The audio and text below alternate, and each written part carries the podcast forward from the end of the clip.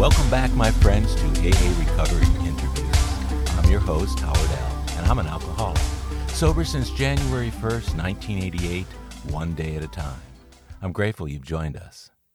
AA Recovery Interviews is the podcast where Alcoholics Anonymous members from around the world share their extraordinary stories of experience, strength, and hope.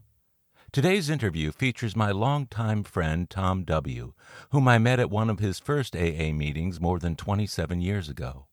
What's interesting about Tom is that he had been dry for nine years when he joined AA, but his behavior during those years was every bit as alcoholic as if he had been drinking the whole time. Growing up in a very dysfunctional home, Tom's early life was fraught with daily fear, shame, and lack of direction. His years in the Army during the Vietnam War and his early business career were soaked in alcohol and abhorrent behavior.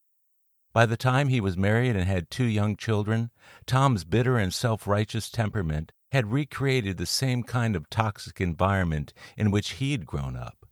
As Tom's burgeoning alcoholism was fracturing his marriage and family, he somehow managed to stop drinking.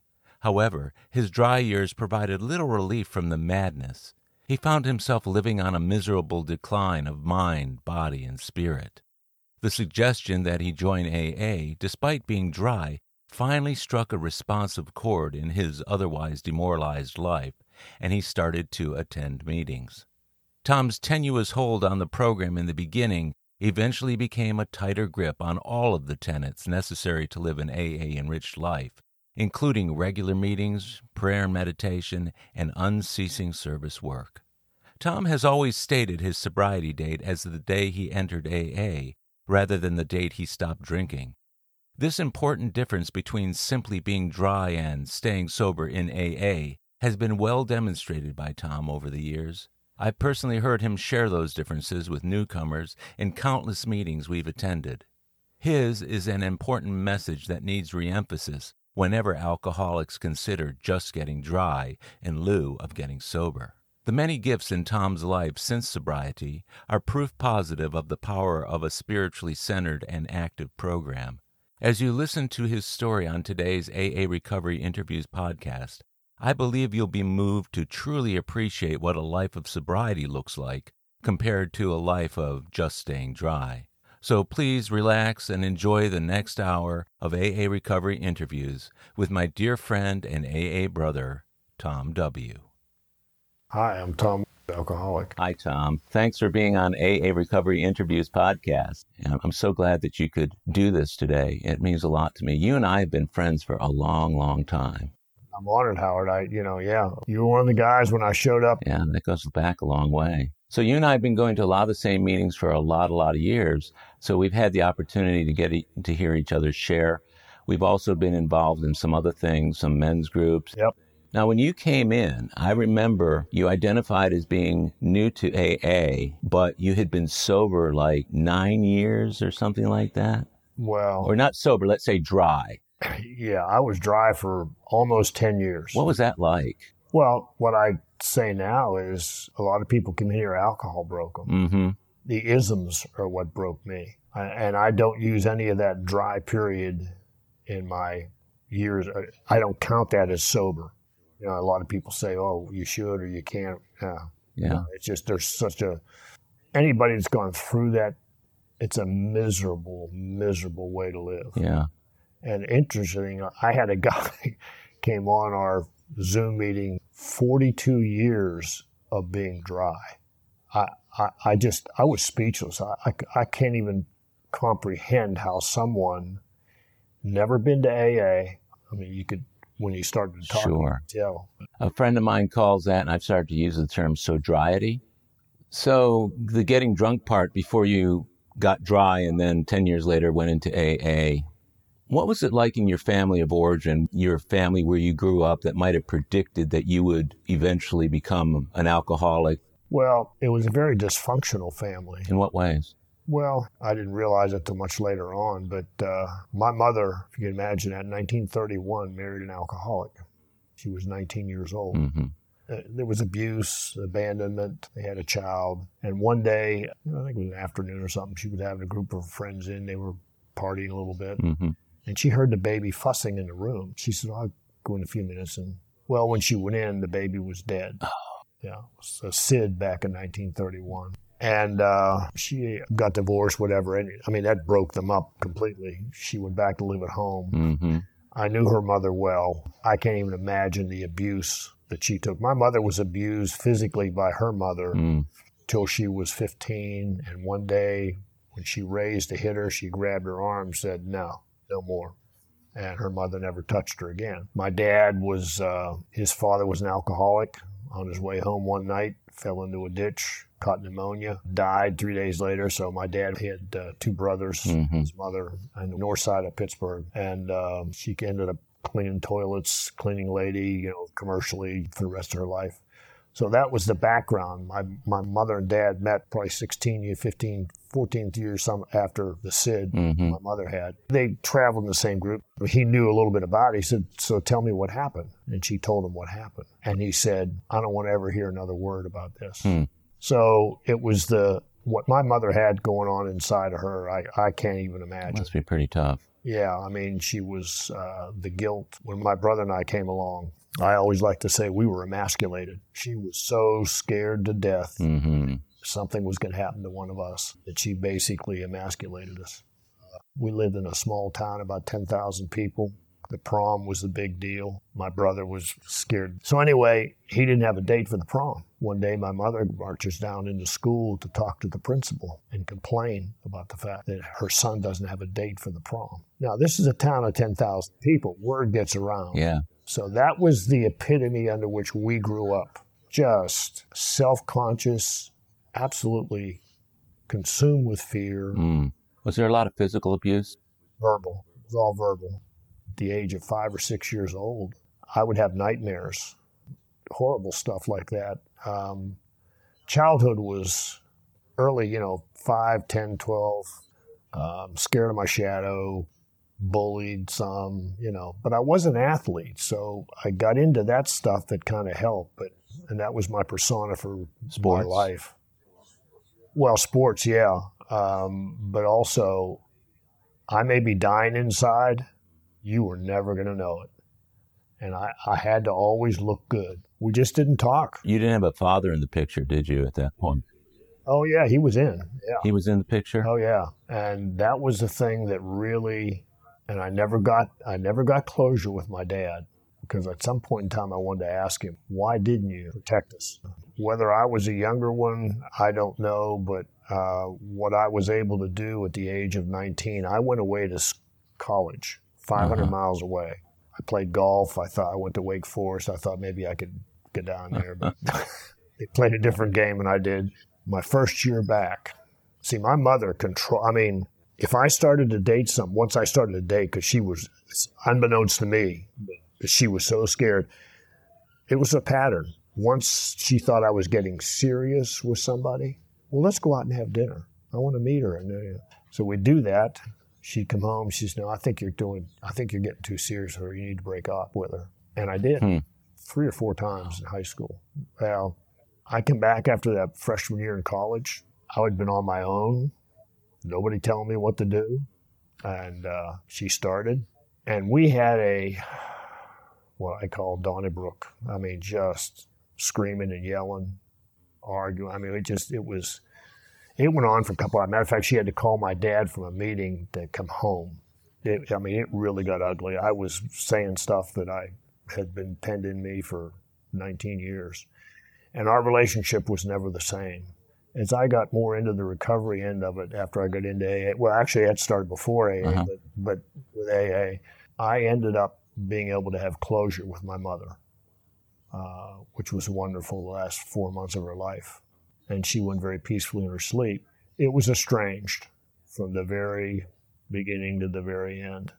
At what age do you remember first drinking on your own volition? I took my first drink probably at about 15, maybe 16. But I was, you know, uh, played basketball. So I, you know, you can't drink and be an athlete. So I, and so it was 17 when I quit the basketball team. That was the first time I got Mm, drunk. At 17. Yeah, my mother was away. Her sister was ill. Her sister ended up taking her own life. she was up in Syracuse mm-hmm. with her, and my dad was out of town. So two of my buddies and I, we got vodka and ginger ale, whatever, and we drank it all. And that's where I, I ended up throwing up, sleeping in it, mm. and oh, terribly hungover and sick. And my mother came home, saw what had happened. I hadn't got cleaned oh, no. up before she got home. So she, you know, anyway. So I went to school Monday, but as I've said in meetings, I couldn't yeah. wait to do it again. I mean, I was horribly sick. I figured I had to, you know, just tweak it a little bit on how not to get that bad. Do you remember feeling good while you were drunk before you got sick, though? Oh my God, I sure did. What was that feeling like for you after everything you'd gone through up to that point? Well, it's just it's just like that freedom. I mean, my mind is there's there's no feelings. There's there's I was so self conscious, mm. so I mean, I was just so shut down. Mm. I thought everybody was looking at me, everybody was judging mm-hmm. me, and I wasn't measuring up. And man, I'll tell you, during that time of when I was drunk, it was nirvana. So, nirvana from your first drink until you got sick. Did you black out? No, I mean, I, I listen to guys like I almost say, boy, I wish I could do that. Because my problem was I woke up the next day and all of a sudden the scenes started coming across of what I, and I'm thinking, oh God, did I do that? Oh. So you didn't have to rely on other people telling you what you did. You remember. No, that was, and it was just all that shame. You know, I, I was I was raised in shame, and it's just reinforced it. Like that's a big burden to bear, isn't it? When you're someone that that doesn't feel like they fit in anyway, you have to be perfect in order to to be included in the group. Yeah and then just to look and see how I would act. Because once I got once I got drunk, I mean, I was obnoxious, just absolutely obnoxious. Because I was just, you know, the real me came. You know, it's that Mr. Peepers versus, you know, Superman. So the way you would have liked to have acted but couldn't at home, alcohol released. Oh yeah, oh yeah. It just it freed me up to be, you know, to just live all those dreams and who I wanted to be and all that kind of stuff. So you're drinking from the first drink. You couldn't wait to do it again. So how soon after that did you do it again? And was that a pattern that just kept repeating? Oh yeah. When my son got into the problems, I used to hate these people that would say, "Oh yeah, come on over here." You know, you, you know, they would invite the kids in and they could drink. Well, I had one of those buddies, and we we went out to his house almost every weekend and just got fallen down totally wiped out. I did that my whole, the rest of my senior year, at least two weekends a month, at least, if not more. And I, you know, there was a couple, there were a couple really good friends, guys that I'm still friends with today, that we would go out there and uh, and we would just get absolutely wasted. Then we'd drive home. So driving drunk. Oh yeah, and I remember one poor, one episode. This poor guy was was stupid enough to ask us if he could drive home, drive home with us. And then once he saw how drunk this other guy was that was driving, he said, Do you want me to drive? Well, we just, you know, I looked at him. I said, If he doesn't drive, I'm driving next. I mean, it was just stupid, stupid stuff. Did you ever get pulled over? Any any consequences from that? My senior year in college, we were coming out of a party and just my date night. If you can imagine this, I mean, it was God was looking out for me because it was just my date night. Usually at college fraternity parties, you got four, six, you know, you had probably at least three couples in car. Fortunately, nobody else was there, just my date and mm-hmm. I. I pulled out, and one of those things that, you know, there's down there and then there's a turn, and here's a long stretch. Well, I looked the wrong way first, and I looked the other way and just pulled out and got T-boned. The guy, God, somebody, I saw lights and I just instinctively turned and he hit the car hit right behind my shoulder right at the it was a four door. And just the next day a couple days later a week later when i went to look the, the whole back seat frame was loose. So if anybody had been in the back seat they would have been killed. I woke up in the hospital. I had a gash over my head. Mm-hmm. took 18 stitches to get that. Girlfriend you know, the girl i was dating at that time wasn't she wasn't she hurt. wasn't hurt no. So I wake up, they just thrown a cloth over my face. I was, I was, I mean, I, I don't, the first thing I remember from the accident was at the hospital. I was laying on a table and had a washcloth over my face. Somebody pulls a washcloth off, it's two cops. Oh my gosh. And they said, uh, Were you drinking tonight? I said, Yeah. so they uh, gave me a a ticket. And of course, this was right when Miranda was coming out. So I said, uh, I went to see a lawyer. Uh-huh. So they didn't give me my Miranda rights. The lawyer said, son, just go to court. Just forget about that. Just go to court. Well, in 1968, I got a $10 fine and $15 court costs. Oh, jeez. $25 to get out of an almost fatal crash caused by your drinking. Yeah, I think the uh, uh, my car was totaled. I think I, I, don't know about the other guys, but I think he got he was speeding. That was the thing I was trying to call out. Hey, he was going too fast. It was a 35 mile an hour zone. And when you see what my car looked like when I saw it, there's no way the guy was going 30. He had to be going 50, 55 miles an hour. The other incident that I had, I was at a Christmas party with a girl and her family. Mm-hmm. And I got so drunk. I mean, I, I don't know how I stood up, but I stood up and I was driving home. This is Latrobe, Western Pennsylvania, in the winter. It was probably about 10 degrees, mm. uh, 20 degrees. Well, I'm I finally get in the car. I put my seatbelt on. After that first accident, I never, I always had seatbelt sure. on. Well, on the way home, and if you know from the north, you think you've shut the door, but it's frozen. yeah. And on the way home, I had this turn to the right. And the next thing I know, the door's wide open and I'm hanging out of the car and I grabbed the steering wheel. I mean, well, I had the steering wheel. God had the steering wheel. I don't know yeah. how it happened, but I had, you know, and I'm hanging out the, looking at the pavement. Mm-hmm. However, I have no idea how I got back in the car. I got back in the car, and I thought that was funny as hell.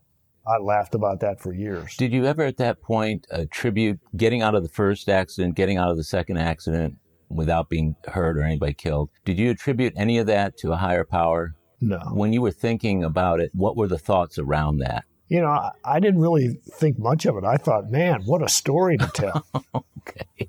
That, you know, it was just, God, was that cool? How many guys can do that? You know, it was more that type of. Eh, no, I didn't even think at all about. And I was, you know, I was very active with my church. But you didn't see any connection there.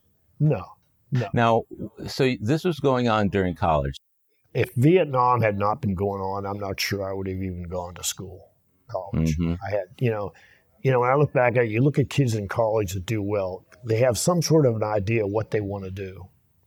I was clueless. Got in a fraternity my sophomore year mm-hmm. and just, I got out with a 2.000000001.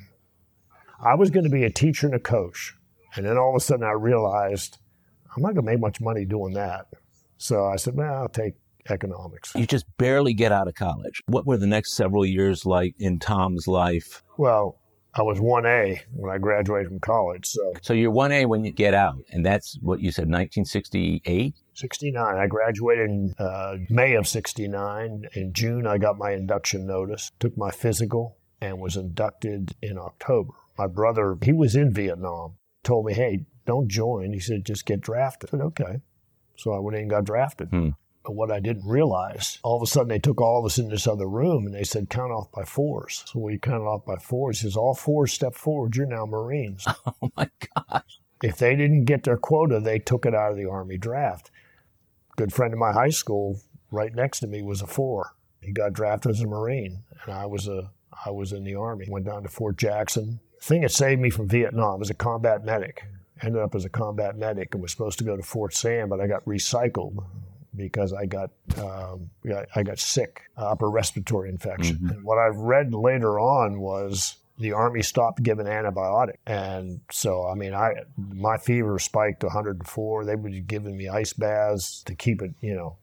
So I had a pretty bad infection. Then when I get down to Fort Sam, the guys that had been in my class were about ready to graduate, and they said, 50 to 75% of them were going over to Vietnam. Mm. Three months later, uh, seven that went over out of our class, and five of them had volunteered. So that saved my life. It's amazing. Well, it didn't save my life, but it saved me having to go over. I mean, I would have gone. So you were a medic. Where did you get assigned? I ended up in Japan. Imagine 200 guys out on a company street getting ready, and they, they call out your name and they tell you where you're going. I didn't get any sleep the week, uh, probably that last three days waiting. And this jerk officer who was doing the deal would call out your name and then wait. Oh no. And then say, boom. And so I ended up, uh, when I heard them say Japan, it was like, wow. Yeah, you must have breathed a big sigh of relief. Oh, yeah. Yeah. Were, were men from that roll call there also having to go to Vietnam? Oh, yeah. So it just happens that you ended up in Japan. yeah.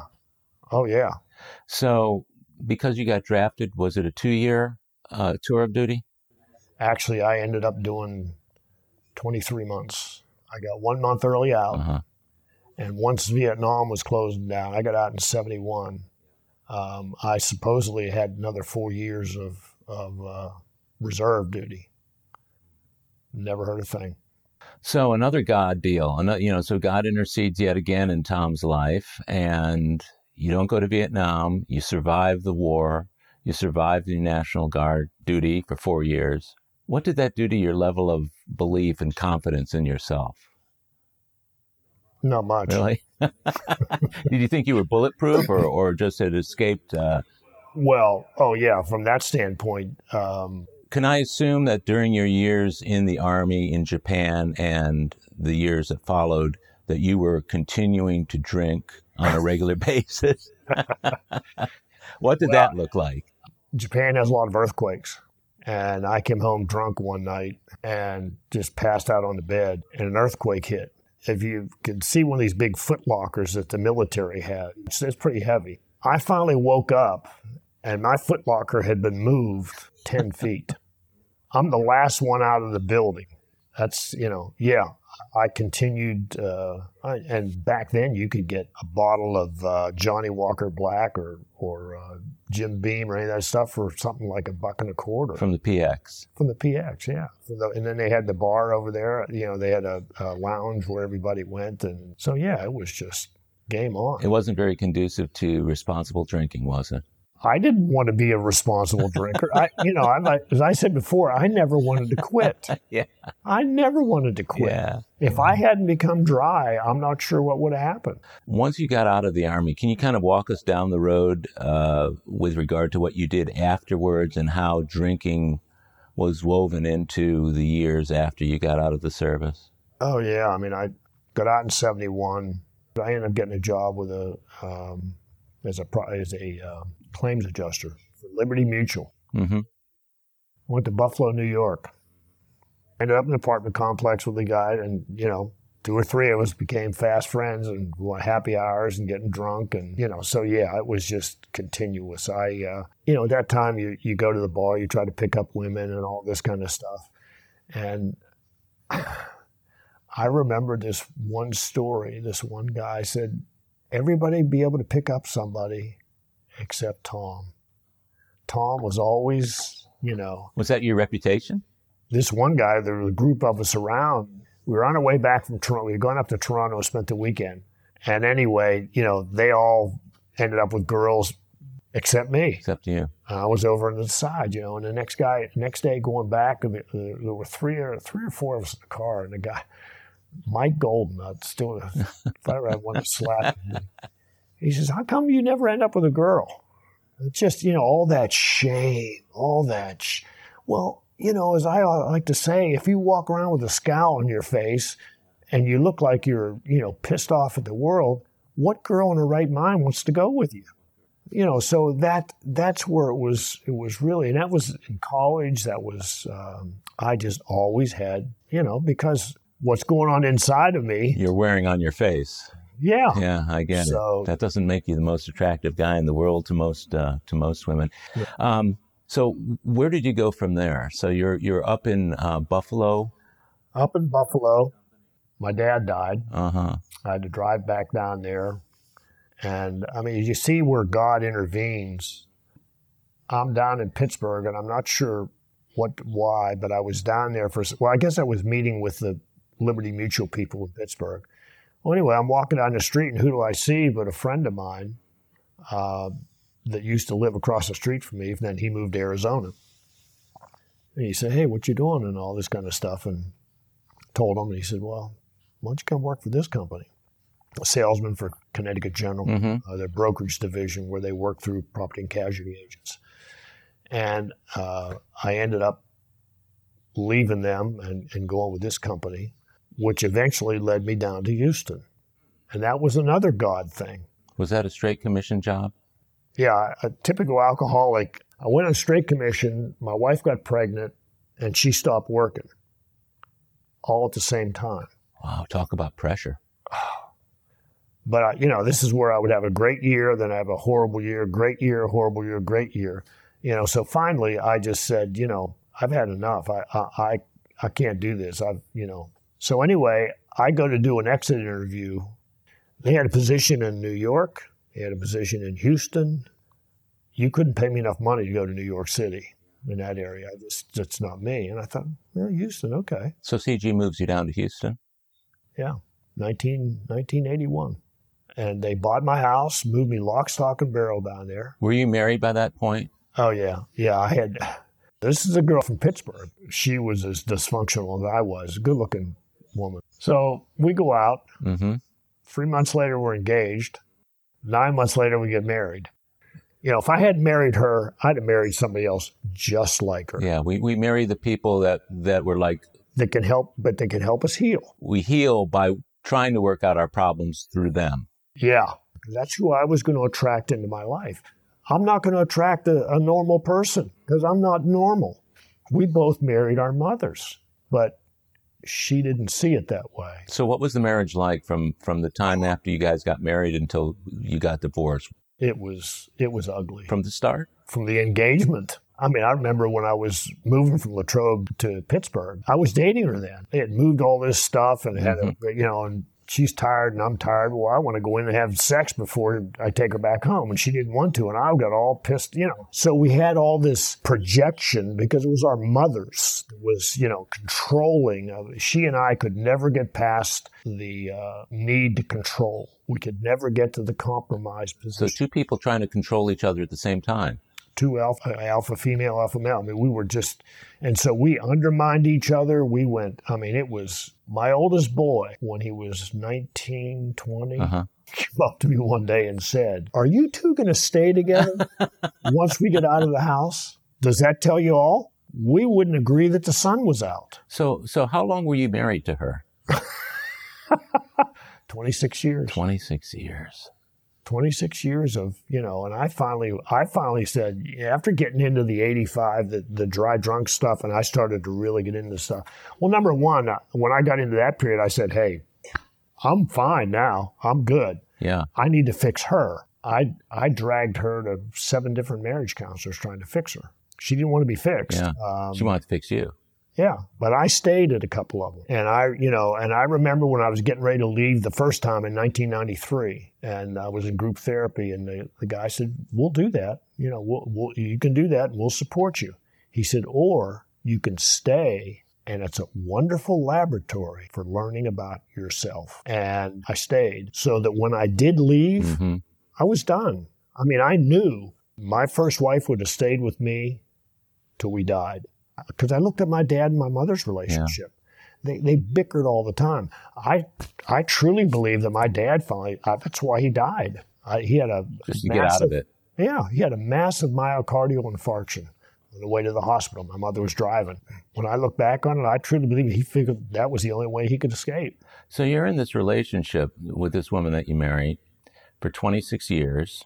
At what point did you actually stop using alcohol? Was that 85. I was uh, 74, 85, 11 years. so? You were married 11 years. So uh, at the time that you first stopped drinking, so you had 11 years during which you could theoretically drink the problems away. And Yeah. Were you able to do that, or did alcohol facilitate any relief? I mean, she put up with some abuse from me. Oh yeah, yeah. I mean, I was not. I mean, I was an obnoxious drunk anyway. Uh huh. And so once I got drunk, I could just take the anger out on her, the anger that was my mother that would transfer to her. And so yeah, I was and drinking and driving. She got scared a couple times, you know, which I don't blame her. Boy, I just lost. I remember one time driving back, I stopped the damn car and said, "Get out!" I said, "You drive. Good, you drive. Damn it! You think it, you know?" Well, she's scared to death. I mean, she's absolutely petrified.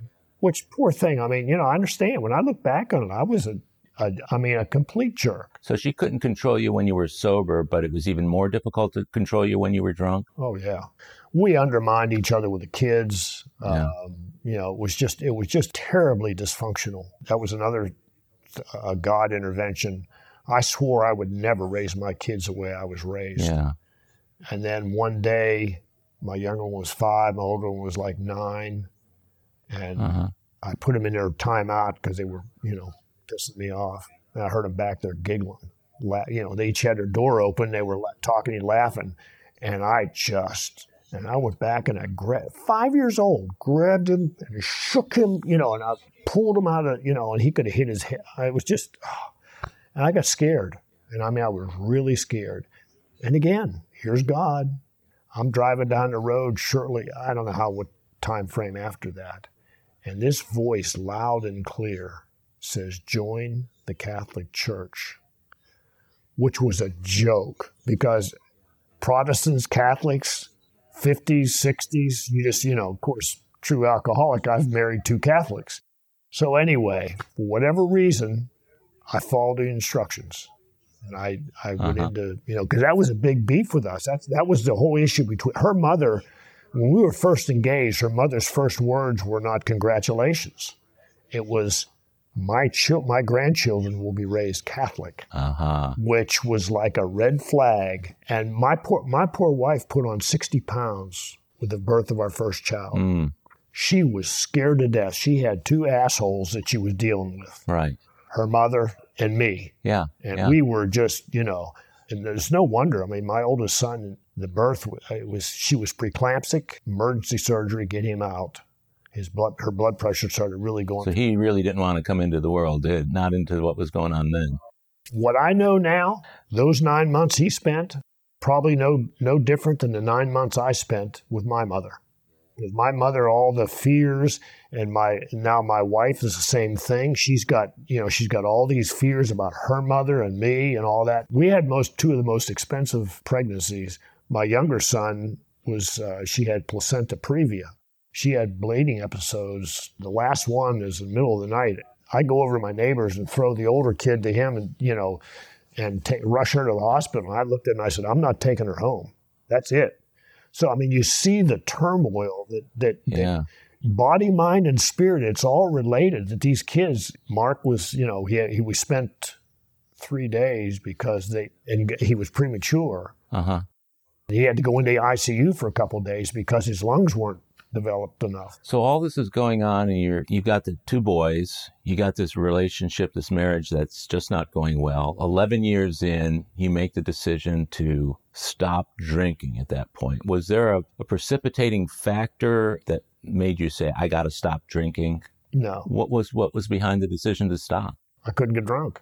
If I couldn't get drunk, I didn't like the taste of the stuff. And if I couldn't get drunk, I, I just, I wasn't going to drink it. This is unusual, uh, but I have heard of, it before. And, and, every time I've heard you share about it, it's always made me think. I wondered, you know, how many people stop drinking because they can't get drunk? And probably not a whole lot. You'd probably continue to drink until the point at which it kills you before you'd admit that you couldn't get drunk. Yeah, which is what I don't understand. I, yeah, I have no idea. Have you ever looked into that? I mean, have you ever researched why that is? Why someone can get drunk, drinking, drinking, drinking, and then all of a sudden you cannot get drunk? Is it because of the way the body processes the alcohol, or what, what's up with that? You know, I never have looked at it. I stopped with it was to me it was divine intervention. We'll be right back. My friends, if you're enjoying AA recovery interviews, check out my Big Book podcast the complete unabridged audio version of the first and second editions of Alcoholics Anonymous. It's an engaging word for word, cover to cover reading of all 11 chapters and original stories, including rare stories not published in the third or fourth editions. Listen to all 85 episodes by subscribing to the Big Book Podcast on Apple Podcasts or wherever you get your podcasts. Or listen on bigbookpodcast.com. You'll know you've arrived when you see our logo a first edition big book wearing headphones. And we're back. So, 11 years into the marriage, you stopped drinking, but you've still got another 15 years to go in the marriage. And this is what, 10 years before you come into AA? August of 85 is when I watched that crisis in the family, and that since that time until January of 95. So throughout those years, you weren't drinking. 10 years, you're enduring life and you're raising kids and you're trying to make a living and doing what you can to live your life. But then you make the decision, I should go into AA, even though I've been dry for 10 years. What made you decide to come into AA at the point when you did? My oldest son at age 15 came up to me and said, I'm going to drink and you're not going to stop me. And he was right. I just didn't realize it. What precipitated him doing that or saying that to you? Was there something going on that you just didn't know about? Oh, yeah. Yeah. I mean, um, he's very successful today in the counseling business. At the age of 13, he started sneaking out at night and driving our car all over Houston. Mm-hmm. And I, find, I found out about it finally. I don't know how. And then, you know, so we had problems with him from the very beginning. It was just, you know, and he all he was doing was this was a thing that infuriated me with my wife, my first wife. I, at that point, I knew mm-hmm. all he was doing was acting out our issues. He saw a dysfunctional relationship, and it hurt, had to hurt him to the core. I mean, just terrible what we did to our children as far as the acrimony between us. So, 15, he comes to you and says, I'm going to start drinking. There's nothing you can do about it.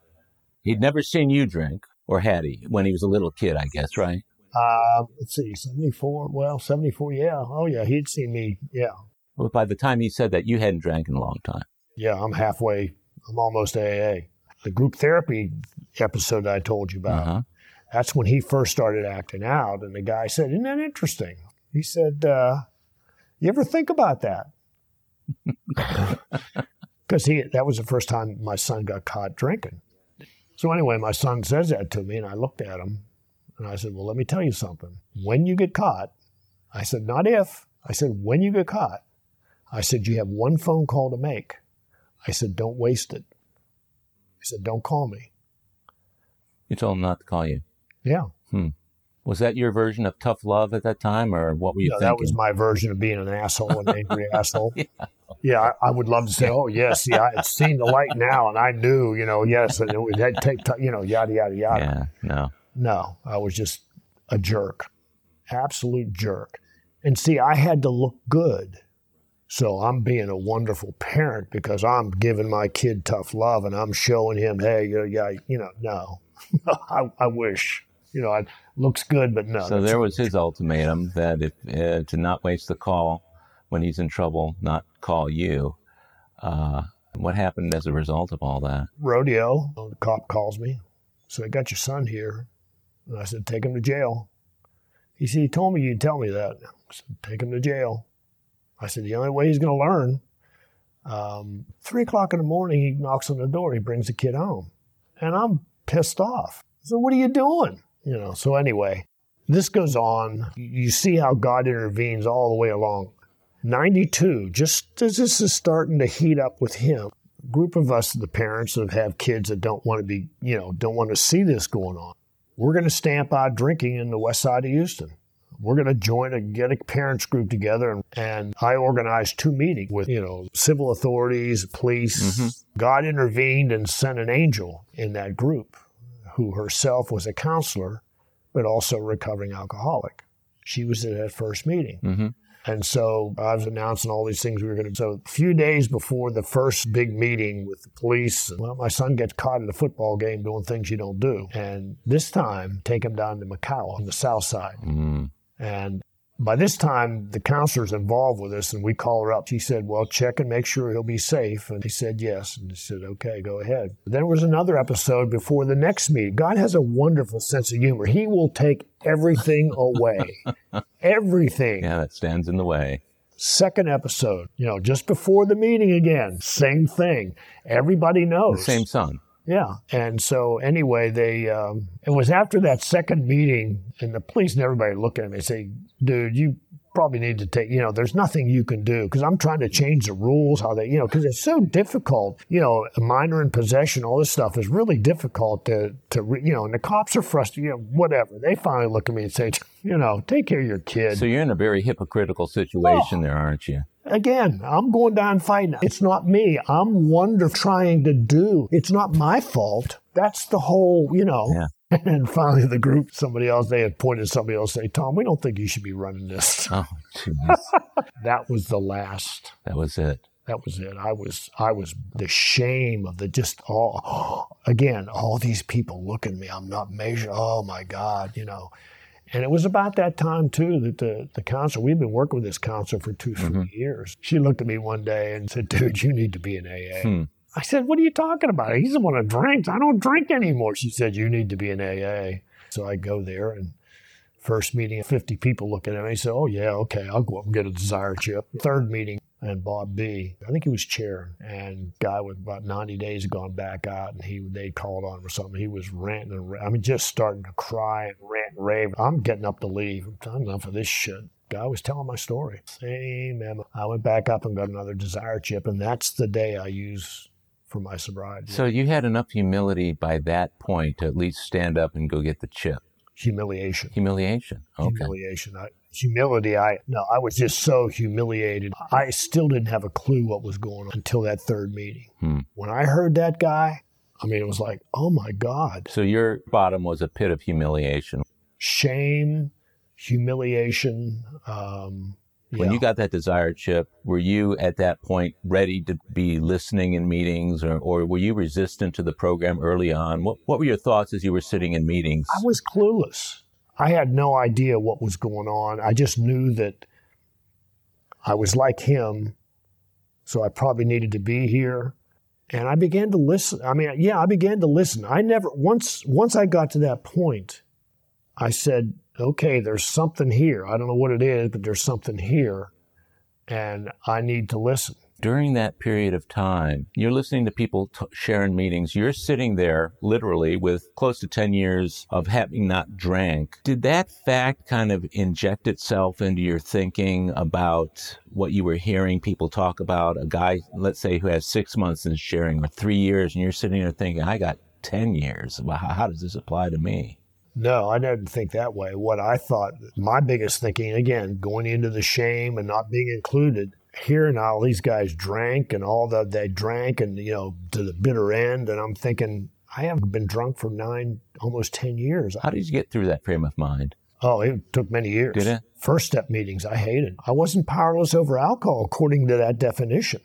Second half, my life, oh, it was a mess. Yeah. But I couldn't say I'm powerless over alcohol because when I'd stopped drinking, I mean, I hadn't gotten to that point where that road of no return. Right. So I'm thinking, you know, do I really belong here? Well, you know, so I hated first step meetings until probably about, it's taken me, what, 27 years? It's taken me probably a good 20 plus years to where I finally say, hey, yeah, I'm alcoholic. I drank alcoholically for 21 years.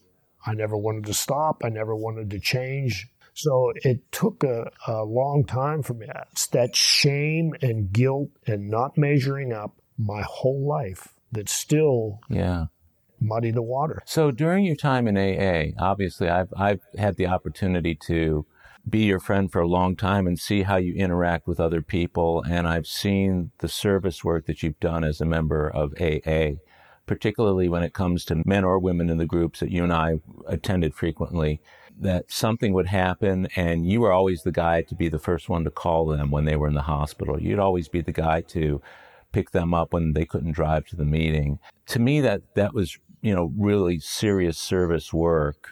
I wanted to ask you about the connection between that particular service work and you getting to the point at which you finally felt really comfortable being in AA.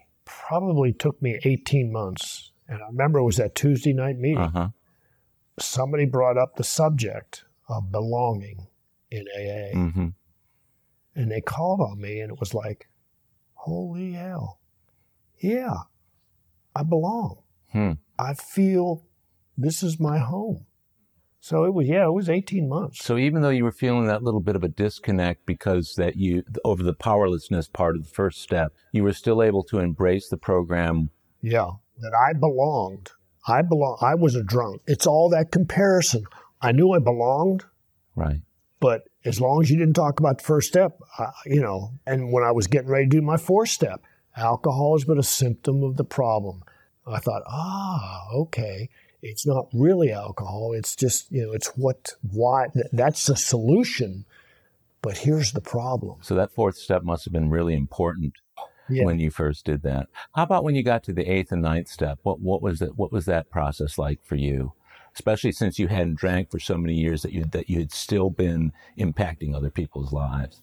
The eighth and ninth step, God intervened there my first sponsor, I I think had the same feeling about. He didn't think I was wasn't sure I was alcoholic. Anyway, he took me through for a while, and then I finally said I've had enough of you, and mm-hmm. I went to my second one to do my fifth step, and I'm getting ready to do my fifth step, and all of a sudden I remembered something that I had not included in my fourth step. Mm-hmm. That guy down West Virginia, property and casualty broker, he went behind my back, took a couple of these ideas, and he was an old Aetna field guy and put the business there. Well, I couldn't go and confront him.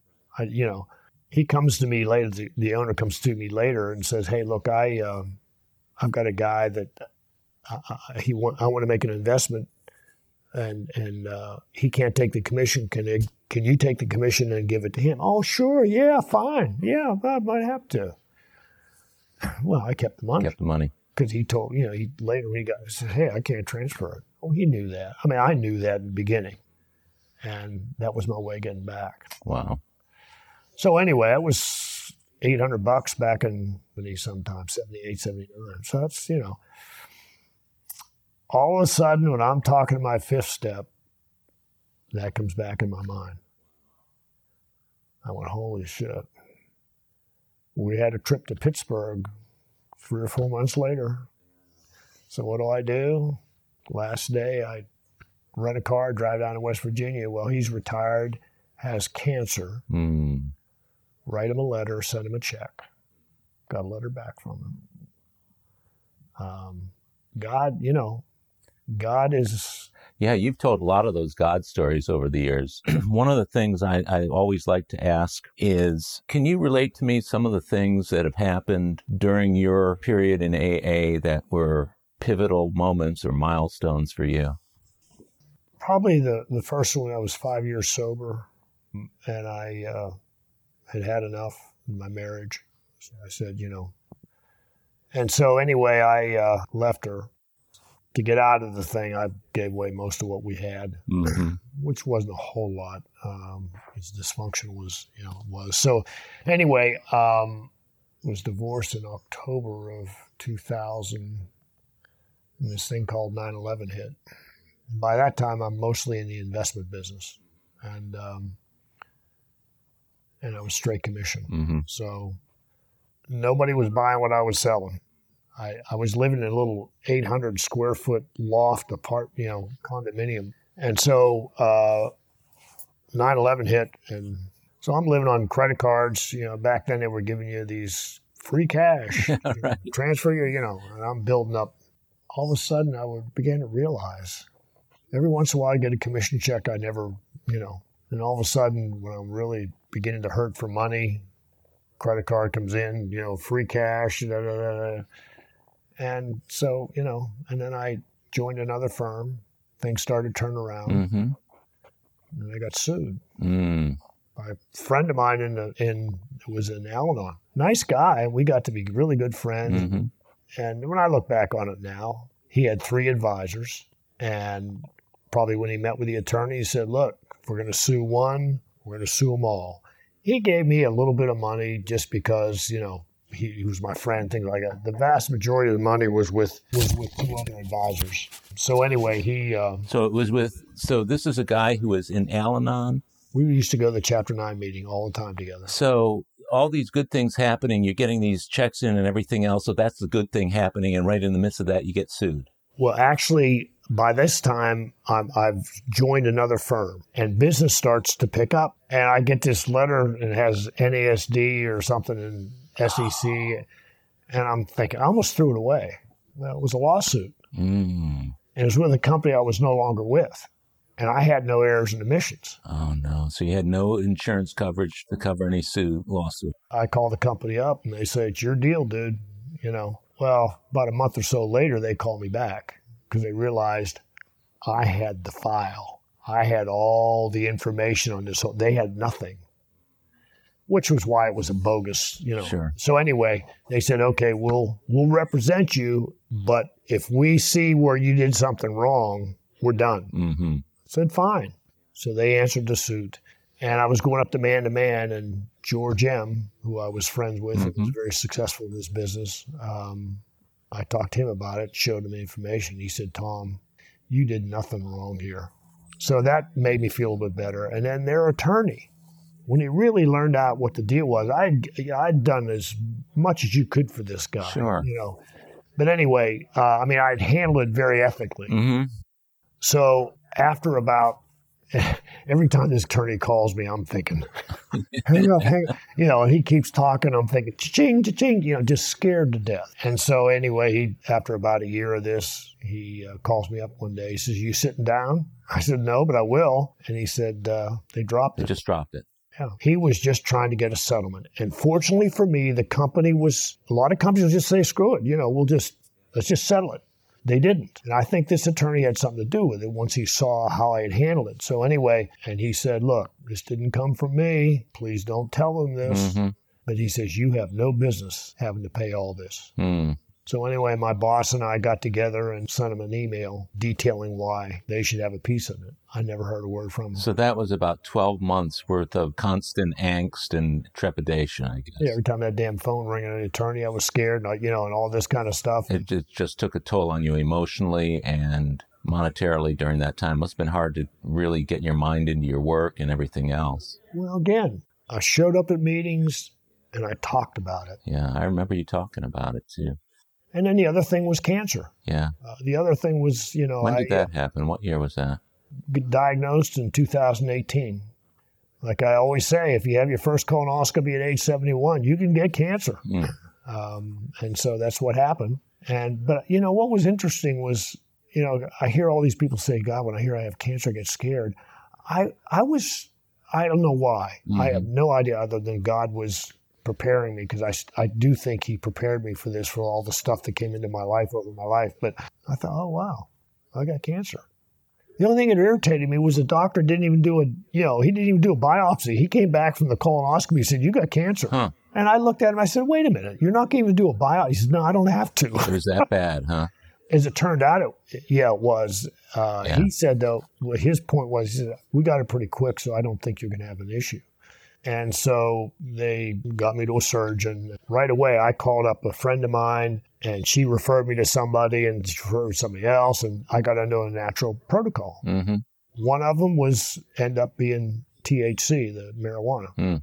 When she when she referred me to this person, they started talking to me about. It. I said, "Okay, wait a minute." I said, "I'm an alcoholic, recovered. I got 27, 26 years, 25, or whatever." I said, "I got to talk to my sponsor." So I talked to my sponsor, and he said, "Number one, did you go looking for this?" I said, "No." Mm-hmm. Number two, are you going to take it as prescribed? Yes. Number three, if you begin to see it's an issue, are you going to get off of it? Yes. He said, Tom, go ahead. Mm-hmm.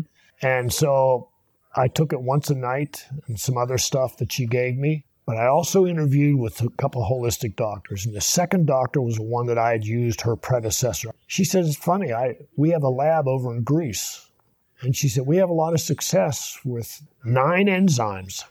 We're all varying degrees of success. So I went on a program of three at a time for a month, next three at a time, yada, yada. And anyway, after the surgery, and a, a real God thing, I wish I had had other stuff happen before because I went out to have that surgery done. And I got out of the car and I had this feeling come over me at 5:30 in the morning. I'm down there. Don't do this and I could tell it was a it was it was not my mind. It was something else saying you don't need to do this. This is the surgery to remove the tumor. yeah. Now, I don't think my wife. I mean, my wife and everybody else would have just been This is your second wife you're talking about now. yeah. Okay. Which we're very happily married, but I didn't have the courage to do that. Hmm. As I look back on it now, I wish I had.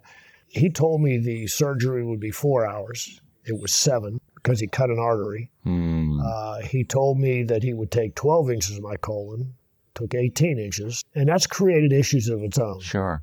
When I got to go, I got to go. It's getting a lot better now. They were able to do the resection. Now, what was really fascinating, I was at this time had several different prayer groups AA, I have a group out of India, a Golden Age movement. Um, so I had my name in all these lists. Please mm-hmm. pray for me. I'm talking to this guy the next day, and I said, you know, I had a lot of people praying for mm-hmm. me. Now this is a surgeon. He said, uh, I felt a presence. Mm.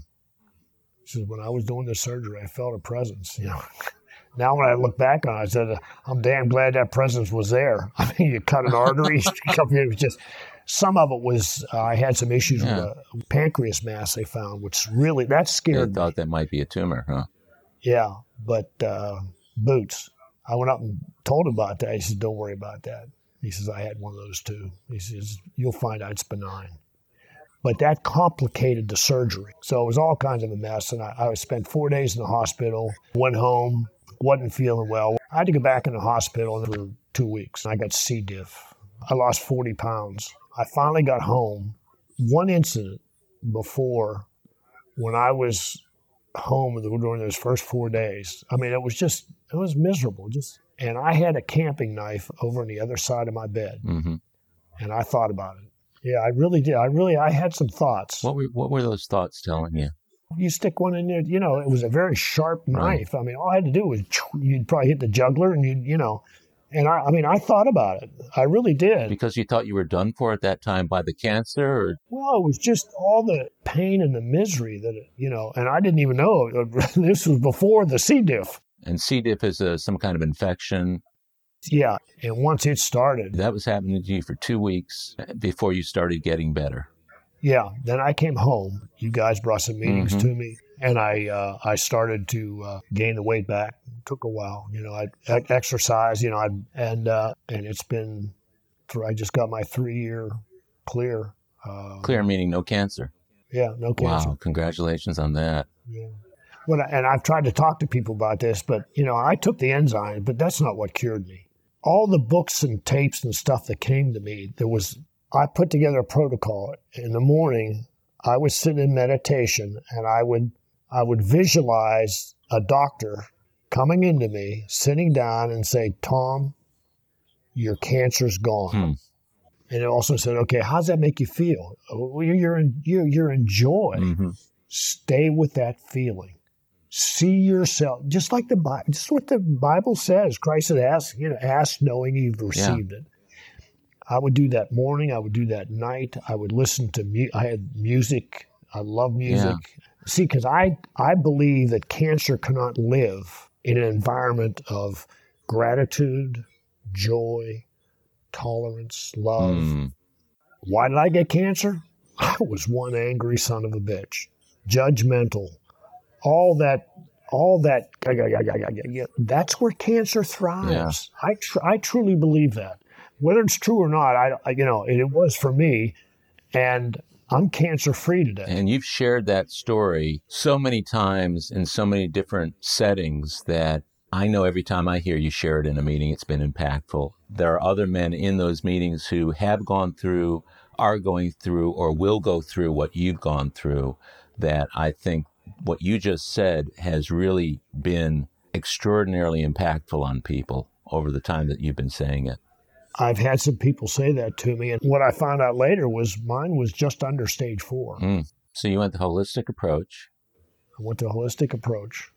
And I, you know, I truly believe God knew what an idiot I was as far as colonoscopies yeah. that He said, we need to get this guy some help. It's just, you know, we have no idea how, how much you have a part in healing. That was the thing I heard. Two common threads of survivors. They believe they're going to get better. They believe in the in, in the protocol. Doesn't matter what it is. Whatever they be, they believe will make it. yeah, them well. the mind is a powerful powerful tool for that, isn't it? Yeah. So you've had this process of meditating and doing a lot of mindfulness for many many years. The cool thing is that you have been sharing about this since the practical experiences that you had using it, right? And yeah. so here you are after the fact, and three years later, you're cancer free. You continue to share about this in meetings.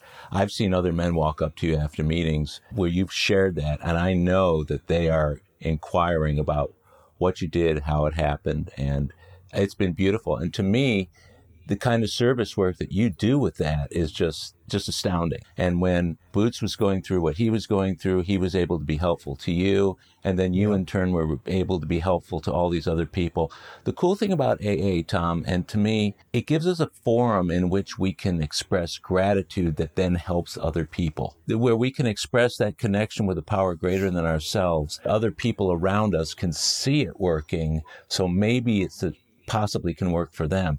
First, thank you very much for your comment. It means a lot coming from. It really does. But you're right. I mean, we talk about life. We get real.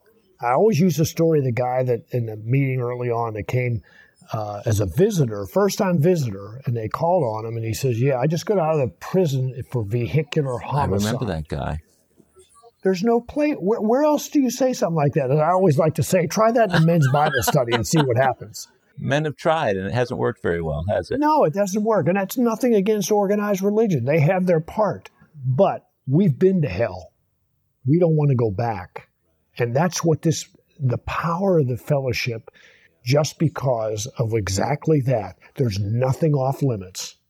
Yeah, yeah, you're right. And I've noticed that for years and years, and I still see it in every meeting. There's always some little tidbit, sometimes much bigger bits involved in those types of stories that I know affect people in the room. You've been a great example of you know sharing the message with other people in a way that does positively affect their lives and I feel really blessed to have been going through the journey with you. And we continue the journey, which is very, very cool. And the thing I'm most excited about in you doing this AA recovery interviews podcast is that there will be people who hear this who you and I will never ever see, will never even know they've heard it, won't know who they are. And of course, I keep things pretty anonymous, so they won't necessarily know who you are. But just the story, the universality of it, the hopefulness of it, I think is going to save some lives. You've been a great friend, and I want to really thank you for doing this, Tom. I love you, and you're just a big factor in my sobriety to this day, and I look forward to many more years with you. Well, Howard, I tell you, everything you said, I got to say right back to you because, as I say, you've been there and the service you're doing here. That's the power because now we have the opportunity, we pass it on. We do, and it makes a big impact on other people again, many thanks for doing this, Tom, and and well, bless your heart for what you do, Howard. I really do. I love you. You're beautiful, and I appreciate the opportunity to do this. It's a way to to pass on what we came came to came to believe. Yeah, and here we are. Thanks, Tom. Thank you, Howard. Well, my friends, that's it for this episode of AA Recovery Interviews. I want to thank my guest, Tom W., for sharing his story, and thank you for tuning in. If you enjoyed AA Recovery interviews, will you please tell others how to listen to it? And please leave a rating or review for the show wherever you get your podcast app. That'll help others find us. As the number of worldwide listeners grows, this podcast will be of greater help to more and more people. Of course, you can listen to all of my interviews by following this podcast on Apple Podcasts, Google Podcasts, iHeartRadio, Spotify, Stitcher, Pandora, and other podcast providers or simply tell Siri, Google Assistant, or Alexa, play AA Recovery Interviews podcast. Or visit our website, aarecoveryinterviews.com, to listen to every interview, share your comments, and also contact us. If you want to email me directly, it's howard at aarecoveryinterviews.com. By the way, this podcast strictly adheres to AA's 12 traditions and all General Service Office guidelines for safeguarding anonymity online. I pay all production costs, no advertising is allowed, and no one receives financial gain from the show. AA Recovery interviews and my guests do not speak for or represent AA at large. This podcast is simply my way of giving back to AA that which has been so freely given to me. The next episode of AA Recovery Interviews is on the way, so keep coming back. It'll be here soon.